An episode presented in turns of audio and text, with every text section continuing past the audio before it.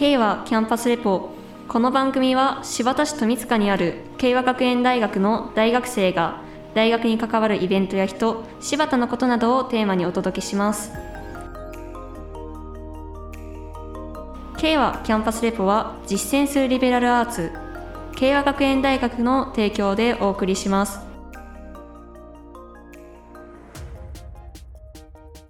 皆さんこんばんは。この番組は慶和学園大学から大学のことや柴田新潟のことを伝える30分番組です。今日の進行は英語文化コミュニケーション学科3年の小林和沙と国際文化学科4年の神田さ美です。どうぞよろしくお願いします。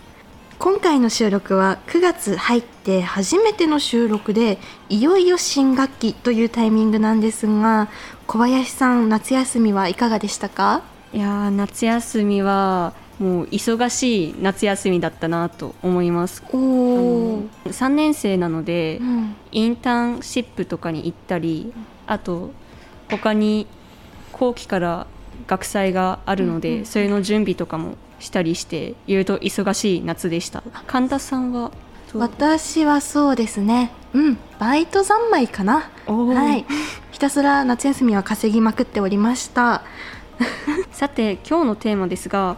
番組 MC を務めていた卒業生の岸田瑠瑠さんほか3人の卒業生の皆さんの映像作品満州柏崎村の奇跡についてです。実は2022年4月に一度番組で取り上げています。制作に参加したメンバーの和田幸喜さんと岸田さんで一度お話ししているのですが今回 NHK 新潟放送局がこの作品を改めて取り上げて大きく報道したということなんですよね。神田さんご覧になりましたか？はい。あの確か新潟のみの放送で2回、うん、全国放送で1回放送したはずなんですけれどもまずそのテレビでの放送をコンプリートしてみまして、えー、さらに友達が NHK プラスに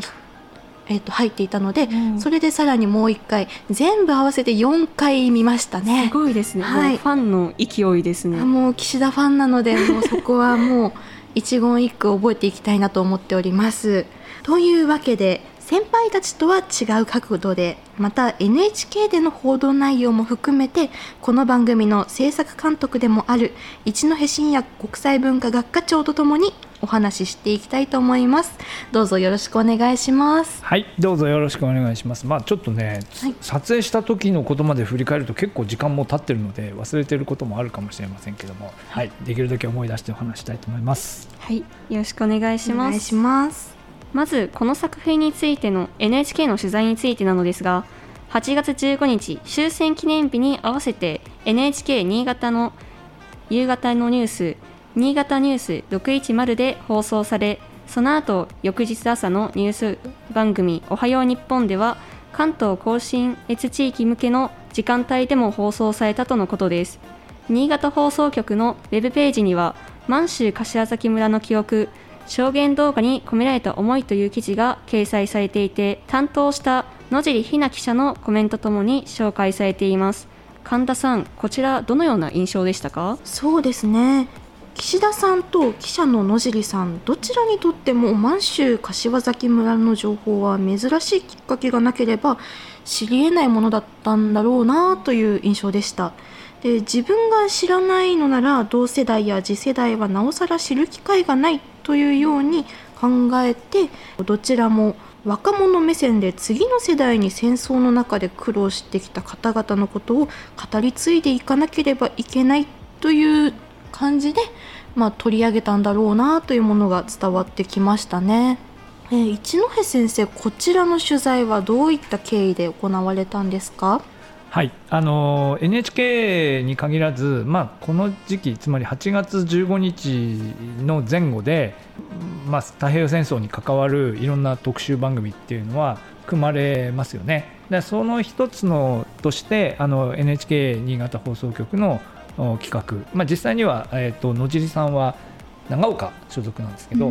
長岡の企画として多分柏崎に取材に行くという経緯だったんだと思いますが7月の終わりぐらいだったと思いますが野尻記者からご連絡をいただきました。で多分その段階であの後で出てくると思いますけどあの、えー、牧口博さんという柏崎にいらっしゃる、えーと、満州柏崎村の出身者の方に多分取材をされてでその中で、えーと、ちょっと前に、えーと、慶和の学生が取材に来てたんだよと、まあ、そんな話を聞かれたんじゃないかなと思いますがじゃあ8月の15日に向けて取材したいということで依頼があったんですけど、まあ、みんな卒業してますと。まあ、そういう話でいろいろ調整した結果、まあ、あの岸田さんはあの大学の近くにまだいらっしゃいますので、どうでしょうということになって今度岸田さんに連絡を取ってで岸田さんはでも平日はやっぱり無理だということで、実は8月11日って山の日あ、はい、山の日は、えー、祝日。だけど集中講義で大学空いてたんですよ、だからその日やりましょうということで休みの岸田さんに出てきてもらって大学で取材したと。いうことそうだったんですね。ちなみになんですけれども岸田さんに聞いたところまだ放送回はちょっと照れくさくて見てないっていうことらしいですね。見てないです、うん、ファンの私が4回も見たのに いやぜひねご自身でも見ていただきたいなと思っております。なるほど。はい、うん、はい、それでは基本のところに立ち返りたいのですが1932年に日本の傀儡国として中国東北地方に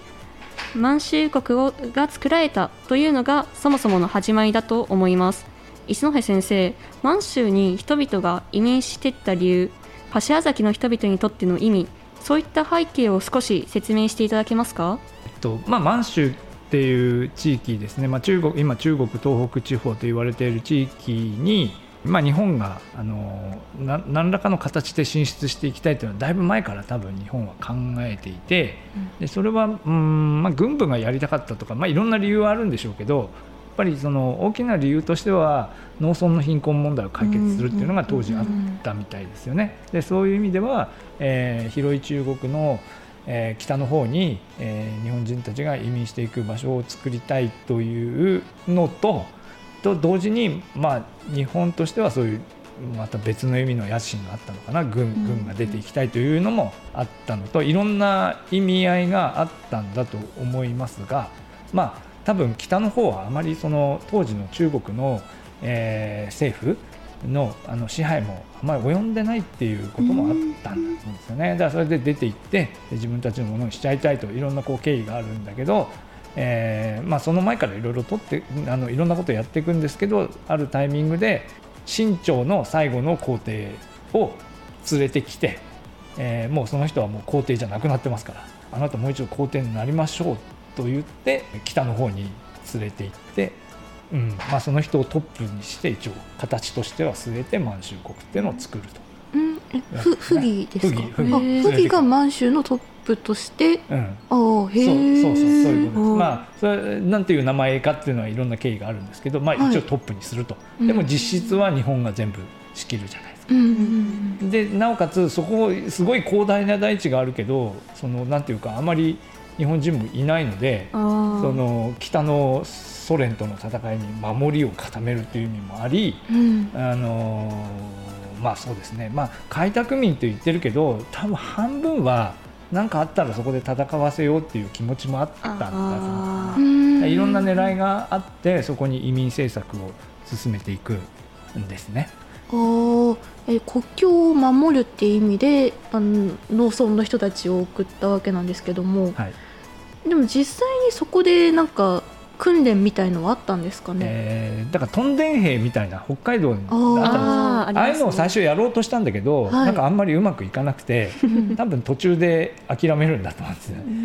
ん、それは諦めてで多分ほぼ丸腰に近い、うん、えー、村人たちを送り込むと。えー、いうのが多分その後半になってからの実態だと思いますしでそれは結構なんかゲリラ兵とかも攻めてくるようなところに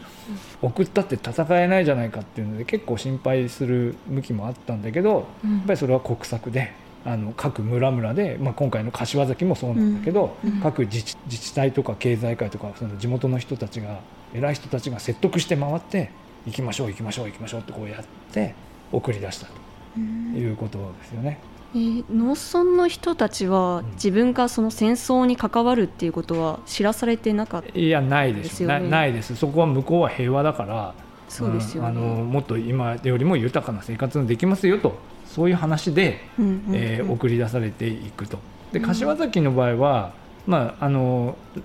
なんか取材された記事とかも読むと、うんうん。必ずしも農民だけじゃなくて、うん。まあ、柏崎の町の人うん人とかも行ってたとかっていうふうな話もありだから必ずしも農民だけじゃないんですよね。東京から行った人もいたりとかね。いろんなのもあってだから必ずしも農民だけではないんですけど一応農農作業をしながらそのうん農村を開拓してはい。暮らしていくっていうモデルですからね。だから農業に長けた人たちの方がまあ良いよまあ良かったんだと思いますけど結局でもそのいい土地はみんな中国の人の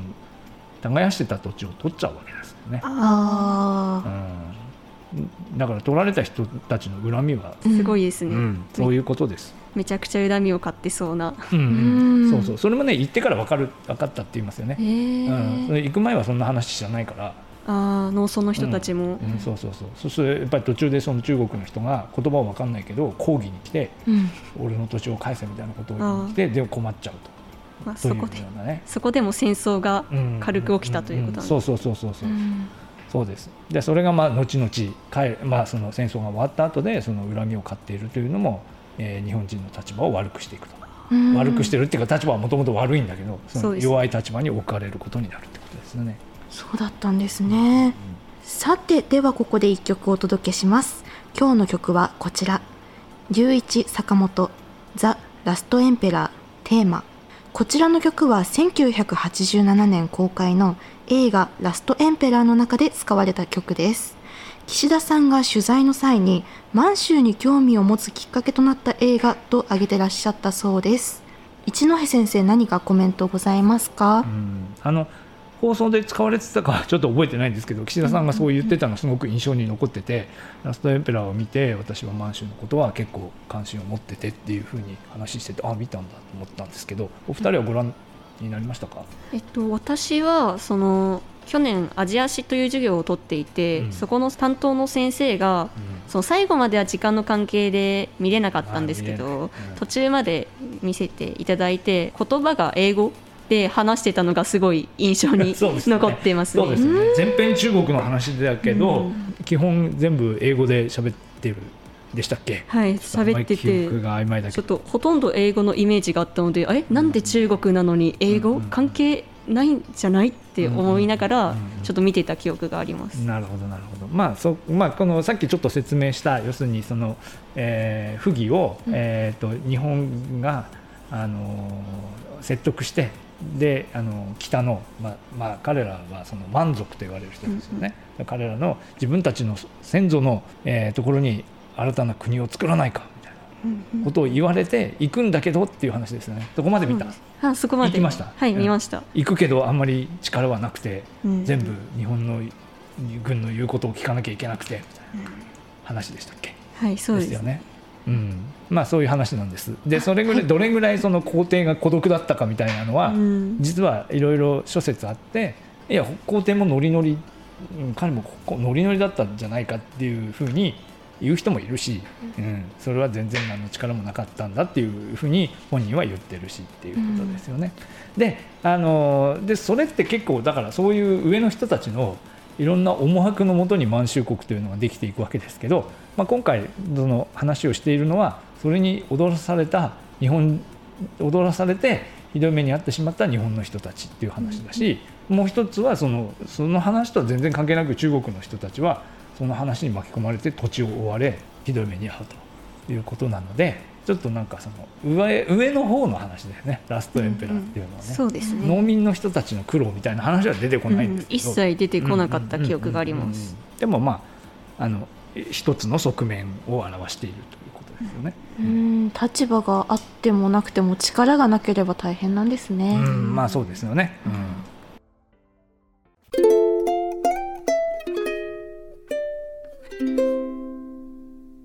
K はキャンパスレポお届けしている曲は龍一坂本ザ・ラストエンペラーテーマですポッドキャストでは流れませんが FM 柴田をお聞きの皆さんにはそのままラストエンペラーが流れていると思います。小林さんこれ知ってました？はい私はそうですね。坂本龍一坂本は結構世界的にも有名で、うん、本当龍龍一坂本。いやなんかは。龍一坂本ってつい 坂本龍一さん坂本龍一さんなんですけど、うん。ちょっとうん。なんかつられてはい。龍一坂本さんって言っちゃって、台本に引っ張られて。引っ張られちゃいましたね。すね。すごい有名な曲ですよね。今日の K はキャンパスレポは番組 MC を務めていた卒業生の岸田ルルさんほか3人の卒業生の皆さんの映像作品「満州柏崎村の奇跡」について2023年8月に NHK 新潟放送局が改めて取り上げたということで再度取り上げてお話ししています1945年の終戦直前にソ連軍が旧満州の国境を越えて侵攻して逃げ惑う開拓民の人たちは最終的に日本に引き上げてくるということなんですがその間にも多くの苦難があったわけですよね。うん、そうですね。あのなんでしょう引き上げっていう言葉でうん。ちょっと勉強することはあると思うんですけど、うん。それの意味するところは分かんないですよねその文字だけ見てもね。そうですね見てもなんだろうって思いますね。うんまあ、実際にはだからソ連がいきなり攻め込んできてでその時日本は全然その戦う能力がもうないので、結局攻め込んできたところに農民が最前線にさらされてどうしようもなくなってで終戦、まあ、直後ずっと南へ逃げていくしかない。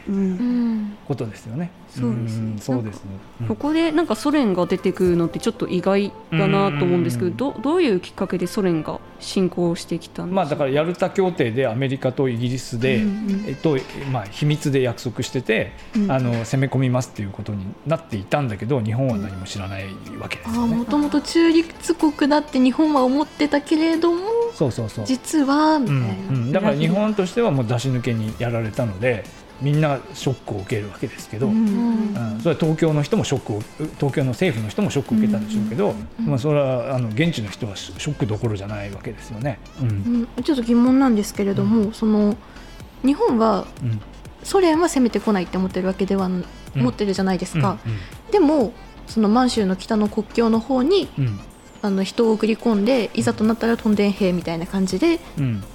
それってなんか矛盾してませんか？あーまあだからそその日ソ中立条約っていうのはそういう意味ではちょっと、あのぶつかりそうな日本とソ連が、うん。あの中立条約をむ結んでお互いに攻めないようにしましょうっていうことを決めただけだから、あじゃあ防衛防衛って感じなんですか？ね常に国境をめぐるこう緊張関係っていうのはあったあったわけですよね。うん。ありがとうございます。なるほどです、うん、でみんなだからもうその後帰ってくる時に死んでしまう人とか、うん。そうですよね、あのーまあ、戦いに巻き込まれた人もいるし、うん。あとよく聞くのはあの子供を連れていくことがもうできなくなって中国の人に預ける。じゃあ残留孤児。残留孤児っていうのもそうだし、あと女性が乱暴されるとか、そういういろんな話がねありますよね。そうですね取材された柏崎出身の牧口博さんはすぐに引き上げずに村に戻りしばらく中国国内にとどまっていたってことですよね。うん、そうですね。あの残留孤児と並んで残留婦人っていう言葉もあるんですけど、うん。まあ、その人たちはつまり大人になっている女性が、えー、と夫はみんな戦争にもう連れてかれちゃってるからはい、女性と子供だけで逃げていく過程でうん。結局その中国人男性と一緒になるっていうようなケースも結構あって、うんでそうするとだからそこで子供と、えーお母さんで中国人家庭に入って農村で一緒に暮らすみたいなそういうことになっていくのもあります。でそういう人たちも残留孤児と同じように多分後々日本に帰ってくることになるんですけど、うん。はい、牧口さんの家庭がそうだったわけですはい、よね。牧口さんの場合はもっと複雑なんですよね。だからうん。牧口さんは結構うーんと引き上げた土地が19って言いましたっけ、うん。結構大きくなってたんですけど、もう最後そのしばらくその中国に残って農村で暮らしてたんですけど、えーもう最後の船ですよっていうお知らせが来て牧口博さんだけが帰るああー。うん。お母さんや弟たちは残って牧口さんのみが柏崎に。うん、でこの時いろんなことが実は分かっていたんですけど、まあはい。そのお母さん自身も中国の現地の男性とまあ結婚して、結婚一緒になってたということですけど実はお父さんの方も柏崎に帰っていて再婚していたっていうことが分かるんですよ。あーそうなんですね。そうなんです、辛い。うん、でだからお母さんは帰れ帰れない帰れない、うん。で子供も小さい。はい、でじゃああのヒロシお前だけ帰先に帰ってうん。という話になるんですね。えうん。じゃあそのひろしさんのお父さんとお母さんは会うことはもううん。できないくなっちゃったんですか、そうですね、まあ、だからお父さんのところにひろしさんは帰ってその後お母さんとこう手紙のやり取りとかずっとしていたのも見せていただきましたけど、いろいろその中国に残った家族のことを支援したりするのもひろしさんやってましたが、うん。えーでもお母さんは帰ってこれなかったんだ最後まで。で結局あ最後までっていうかお父さんが亡くなってから帰ってきてます。あそうだったんですね。うんうんうんうんそれはあの中国で結婚した中国人の方と共に日本にうんうんうん帰ってきたってことですかね。そうですね。だから牧口さんのお母さんとその家族うん。がみんな一緒にその、えー後に帰ってくることになりだから、うん、私の記憶ではその中国人の連れ合いの方も一緒に帰って帰ってくるというか一緒に日本に来ているはずです。だから非常に複雑、まあ、そのその時戦争の時に何があったんですかっていうことを私たちはその話ばっかりこう聞きがちですけど、はい。実はその後その牧口家がどういう複雑な状況に置かれるのかと。うん。こんなになんか戦争の時のなんかこう激しいドラマみたいなものはないけど、うん。複雑なものがずっとその後も残るんだなっていうのをうん。いろいろ聞いてて分かりました。じゃあ今取材の話が出たのですが、うん。その壮絶な運命を生きた牧口さんへの取材、まあ、先ほども一戸先生がおっしゃってましたが苦労も多かったんじゃないでしょうか？そうですね、まあ、その戦争の時にの後その戦争に巻き込まれたとか逃げ惑ったとかそういう話それから食べ物がなかった話、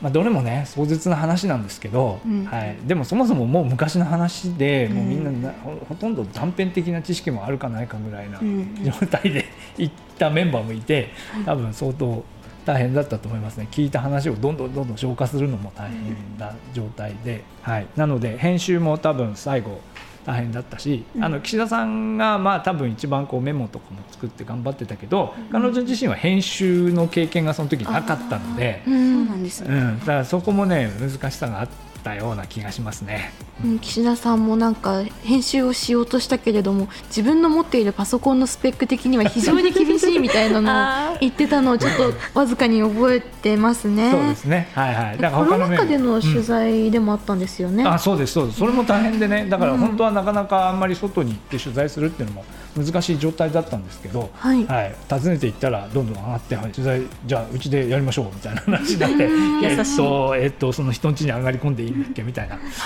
いろいろ悩みもありつつ、まあうん、せっかくでも機会を作っていただいたので、うん。まあ、気をつけつつ多分ずっとマイマスクしたままですけどねもちろんね、うん。人のうちでマスク、えーつけたまま巻き口家で取材したという記憶があります。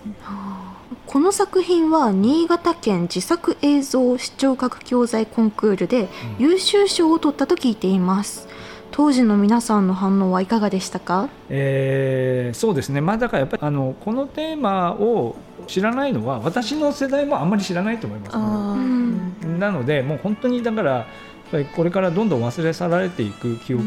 なわけで、まあ、それを20代の大学生がチャレンジしてうん。そしてそれ曲がりなりに自分たちで消化して作品にするっていうことそのものがあの作品としても大きな意味があったと思いますし大学生らしいっていうかね、あのうちの大学のこうリベラルアーツの中で、うん。学んだことを作品にするっていうプロセスとしても非常に意義があったと思うし、うん。まあ、まだその卒業する段階ではあんまり消化できてなくても、まあ、こうやってまた取材に来てもらったりして、なるほど自分がやったことはそういう意味があったんだなみたいな、後から噛み締められるっていううんそういう意味でも良かったんじゃないかなと思いますね。すごいスルメみたいなスルメ作品みたい。なが スルメみたいな。スルメみたいなところがあるんじゃないかなと思いますね。さてエンディングです。あ小林さんは今年の夏に柏崎の海がきれいな駅大海川に行ってきたそうですがはい。えどういった経緯で行かれたんですか？はい、実は大見川駅っていうのはインスタグラムとか、まあ、ツイッター今 X って呼ばれてるんですけど、うん。そこで実際写真を見たことがあって、うん。写真を見たら本当に海が近くにあって、ん。すごい綺麗だったんですね。それで行ってみたいなってずっと思ってたんですけどなかなか柏崎って行く機会がはい。ないですね私は。なのでどうしようかなと思ってこのまま行かないで終わるかなと思ったらちょうど友達も行きたいって言ってくれる子がいてそれで一緒に友達とその大海川駅に行ってきました。うん。実際その時も晴れててすごい本当に海が近くにあって実際海も本当に今まで見たことがないぐらい青くてすごい綺麗でした、さすが青海川と書いて大海川と呼ぶだけありますね、そうですね。これ人いっぱいいるんですか？そうですね。私が行った時は本当に実際に立派なカメラを持ってうん。来ている人が、えー3組私含めて4組ぐらい。うん。でも結構私が柏崎の方にまたその用事があって柏崎駅に行く電車に乗った時に実際に降りている人とかもいて結構人気な駅なんだなっていうのがうん分かりました、今ねネットで検索してみたらそこまで大きい駅ではないので、うん。そうですね4組も写真撮影に来てたらそれはなかなかの人気ですよね、すごかったですね。では今日の放送はこの辺で失礼します。K はキャンパスレポは X 旧 Twitter ノートインスタグラムなどで番組情報を発信しています。番組名 K はキャンパスレポで検索してみてください。今日の K はキャンパスレポ終了の時間です。皆さんおやすみなさい。K はキャンパスレポは実践するリベラルアーツ慶和学園大学の提供でお送りしました。